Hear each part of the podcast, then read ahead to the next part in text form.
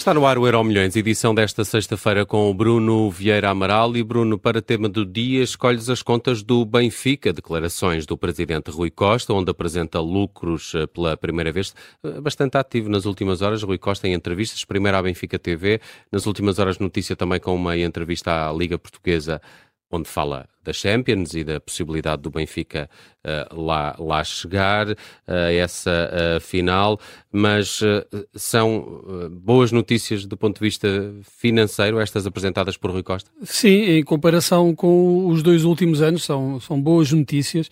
Não diria excelentes, mas, mas boas. Depois de 35 milhões de prejuízo em 2021, 2022 e 17,4 milhões no exercício anterior, a SAD do Benfica regressa agora aos lucros, não é assim uma grande fartura, mas entre julho de 2022 e junho de 2023, deste ano, o Benfica, a SAD do Benfica, teve um lucro de 4,2 milhões de euros. E se há sinais animadores, eh, também há sinais preocupantes. E eu diria que os sinais eh, preocupantes são estruturais, são o cotidiano dos clubes portugueses, que eh, têm um modelo de negócio chamemos-lhe assim, excessivamente dependente da Liga dos Campeões e das receitas da Liga dos Campeões e da venda dos jogadores. A grande questão que se põe é saber se pode ser de outra maneira ou se não há alternativa. Mas olhemos então para as contas com mais atenção, começando pelas receitas, sinais animadores, excluindo os valores das vendas dos jogadores, o Benfica atingiu um recorde de 195,8 milhões de euros, um aumento de 15,6% em relação ao exercício anterior e aqui, uh, nesta rubrica, inclui-se a bilhética, o merchandising e também os prémios da UEFA, ou seja, da Liga dos Campeões. Com transações de jogadores, as receitas disparam para os 284,7 milhões de euros. E de notar que, no campo da bilhética, o facto de, na época passada, se ter disputado a Eusébio Cup uh, no Estádio da Luz, levou cerca de mais 2 milhões de euros para os cofres do clube. Este ano, no meio de alguma polémica, não houve a disputa do troféu em que o Benfica normalmente se apresenta aos sócios e isso também se irá refletir uh, nos resultados do próximo ano. Quanto aos gastos, totalizaram 245,8 milhões de euros, um aumento uh, de 1,3% apenas, mas uh, repare-se que sem a venda de jogadores, isto significaria um prejuízo de 50 milhões. Eu sei que pode ser um pouco simplista fazer este tipo de contas, visto que na coluna dos gastos inclui-se compras de passos dos jogadores, uh, dos atletas, mas serve para dar uma ideia da importância de vender jogadores e de vender bem para os clubes portugueses. Os capitais próprios do Benfica são positivos, cerca de 113,2 milhões de euros, e isto dá alguma folga ao clube, ou pelo menos margem para se endividar ou para se financiar, eh, como preferirem. E se a dívida aos bancos nunca foi tão reduzida, cerca de 3 milhões de euros, os empréstimos obrigacionistas que o Benfica tem de pagar aos investidores atingem um valor que eu acho que é uh, astronómico, são 164 milhões de euros. Então, o que é mais preocupante, sendo que o Benfica até conseguiu uh, reestruturar o plantel e reduzir o número de jogadores sob contrato de 80 para 62, conseguiu poupar algum dinheiro neste item, o, o que de facto é preocupante é a sustentabilidade deste modelo, muito dependente, repito, do dinheiro da Liga dos Campeões e de uma boa campanha da Liga dos Campeões e das vendas de jogadores. Pergunta-se qual o plano B para um ano em que o clube não vá à Champions. Ou vende jogadores, sendo que a necessidade de vender afeta sempre a capacidade negocial, ou seja, se os clubes compradores sentirem que o Benfica ou outro clube qualquer está a precisar de vender, é claro que tem outra margem negocial que o Benfica perde, ou então, a não ser a venda dos jogadores, o financiamento ou endividamento.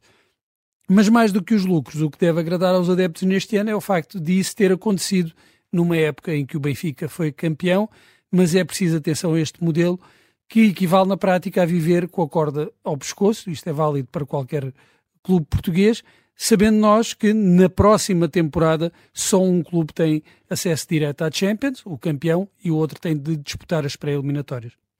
A ver, vamos o futuro das contas do Benfica, que têm sido apresentadas nos últimos dias por eh, Rui Costa. No futuro eh, deste Euro Milhões, o Bruno Vieira Amaral um, ehm, coloca aqui o Campeonato do Mundo de Rugby, começa amanhã com aquela que é a segunda presença da equipa portuguesa nesta fase final.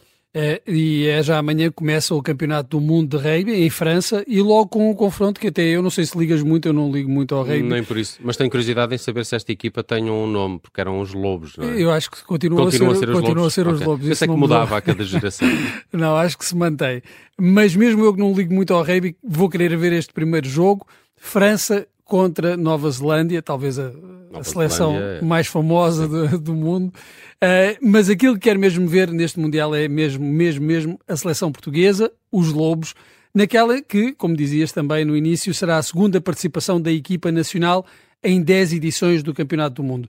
A primeira aconteceu uh, já há 16 anos, curiosamente também em França, e em quatro jogos os Lobos somaram quatro derrotas contra Nova Zelândia, Itália, Roménia e Escócia. O melhor resultado foi uh, contra a Roménia, um jogo que os romenos venceram por 14-10. Para a história, uh, ficou a forma emocionada e efusiva com que os jogadores da seleção uh, cantaram o hino nacional, mas não houve nenhuma vitória, pelo que a seleção chega a este Mundial à procura desse primeiro triunfo histórico. A tarefa é que não se afigura nada fácil, tendo em conta a qualidade dos adversários, País de Gales, Geórgia, Austrália e Fiji, tudo seleções que estão à frente de Portugal no ranking mundial. Portugal ocupa atualmente o 16º eh, lugar. A seleção é orientada por um francês, temos aí uma vantagem, vai jogar em casa, por assim dizer, Patrice Lagisquet, e tem entre as suas figuras vários luso-descendentes, nascidos em França, que é uma das potências da modalidade, e que trouxeram experiência e qualidade a um grupo que uh, tem esse problema, tem pouco por onde uh, recrutar. Já não restam participantes dessa primeira aventura portuguesa, mas há um descendente direto, este é só descendentes, é Jerónimo Portela, que é filho de Miguel Portela, que fazia então parte daquela seleção que fez a estreia de Portugal em Mundiais de Rugby. Mas ainda vamos ter de esperar mais de uma semana pela estreia de Portugal, neste Mundial, só acontecerá no dia 16, deste sábado a 8, às 16h45, e é contra o país de Gales. Nas casas de apostas, isto falando sobre o campeonato do mundo Uh, no geral, a África do Sul, atual campeã do mundo, é a favorita à reconquista do título, logo, logo seguida da anfitriã, França, e também, claro está, da Nova Zelândia. Eu estive a ler um, um, as previsões dos jornalistas do, do Guardian e também eles não se afastam das previsões das casas de apostas, atribuem o favoritismo à seleção da África do Sul, seguida da Nova Zelândia e França. França tem esta curiosidade, já perdeu três finais, procura aqui o seu primeiro título mundial e procura também tornar-se a segunda seleção do Hemisfério Norte a erguer esta taça, que tem o nome de Webb Ellis, o nome do inventor da modalidade, isto depois de Inglaterra se ter sagrado campeã do mundo em 2003. De resto, tem sido Austrália, Nova Zelândia e África do Sul. E no passado, há 20 anos, Andy Roddick eh, conquistava aquele que foi o seu único título de Grande Slam, foi o último norte-americano a vencer em casa.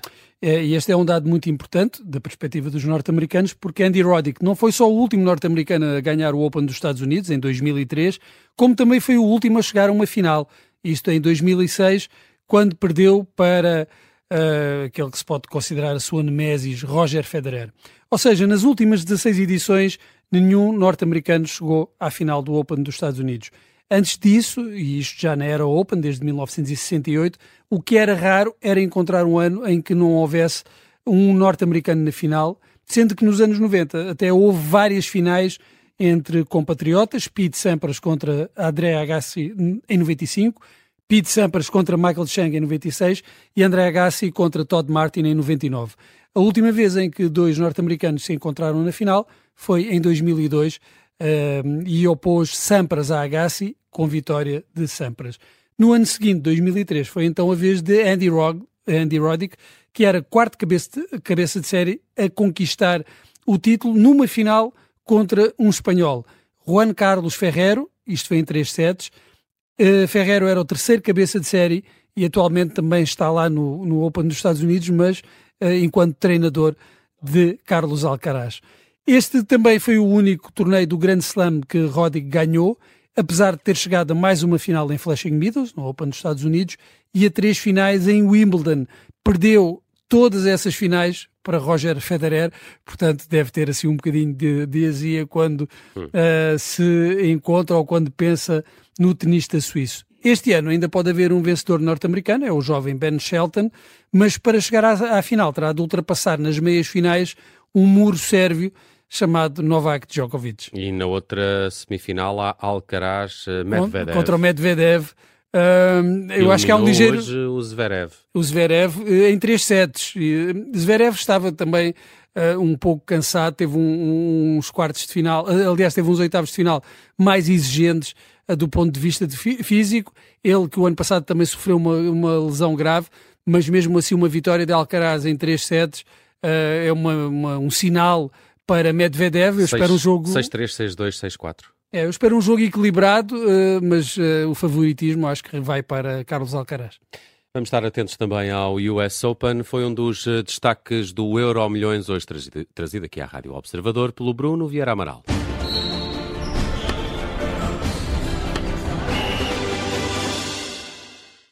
Rádio Observador.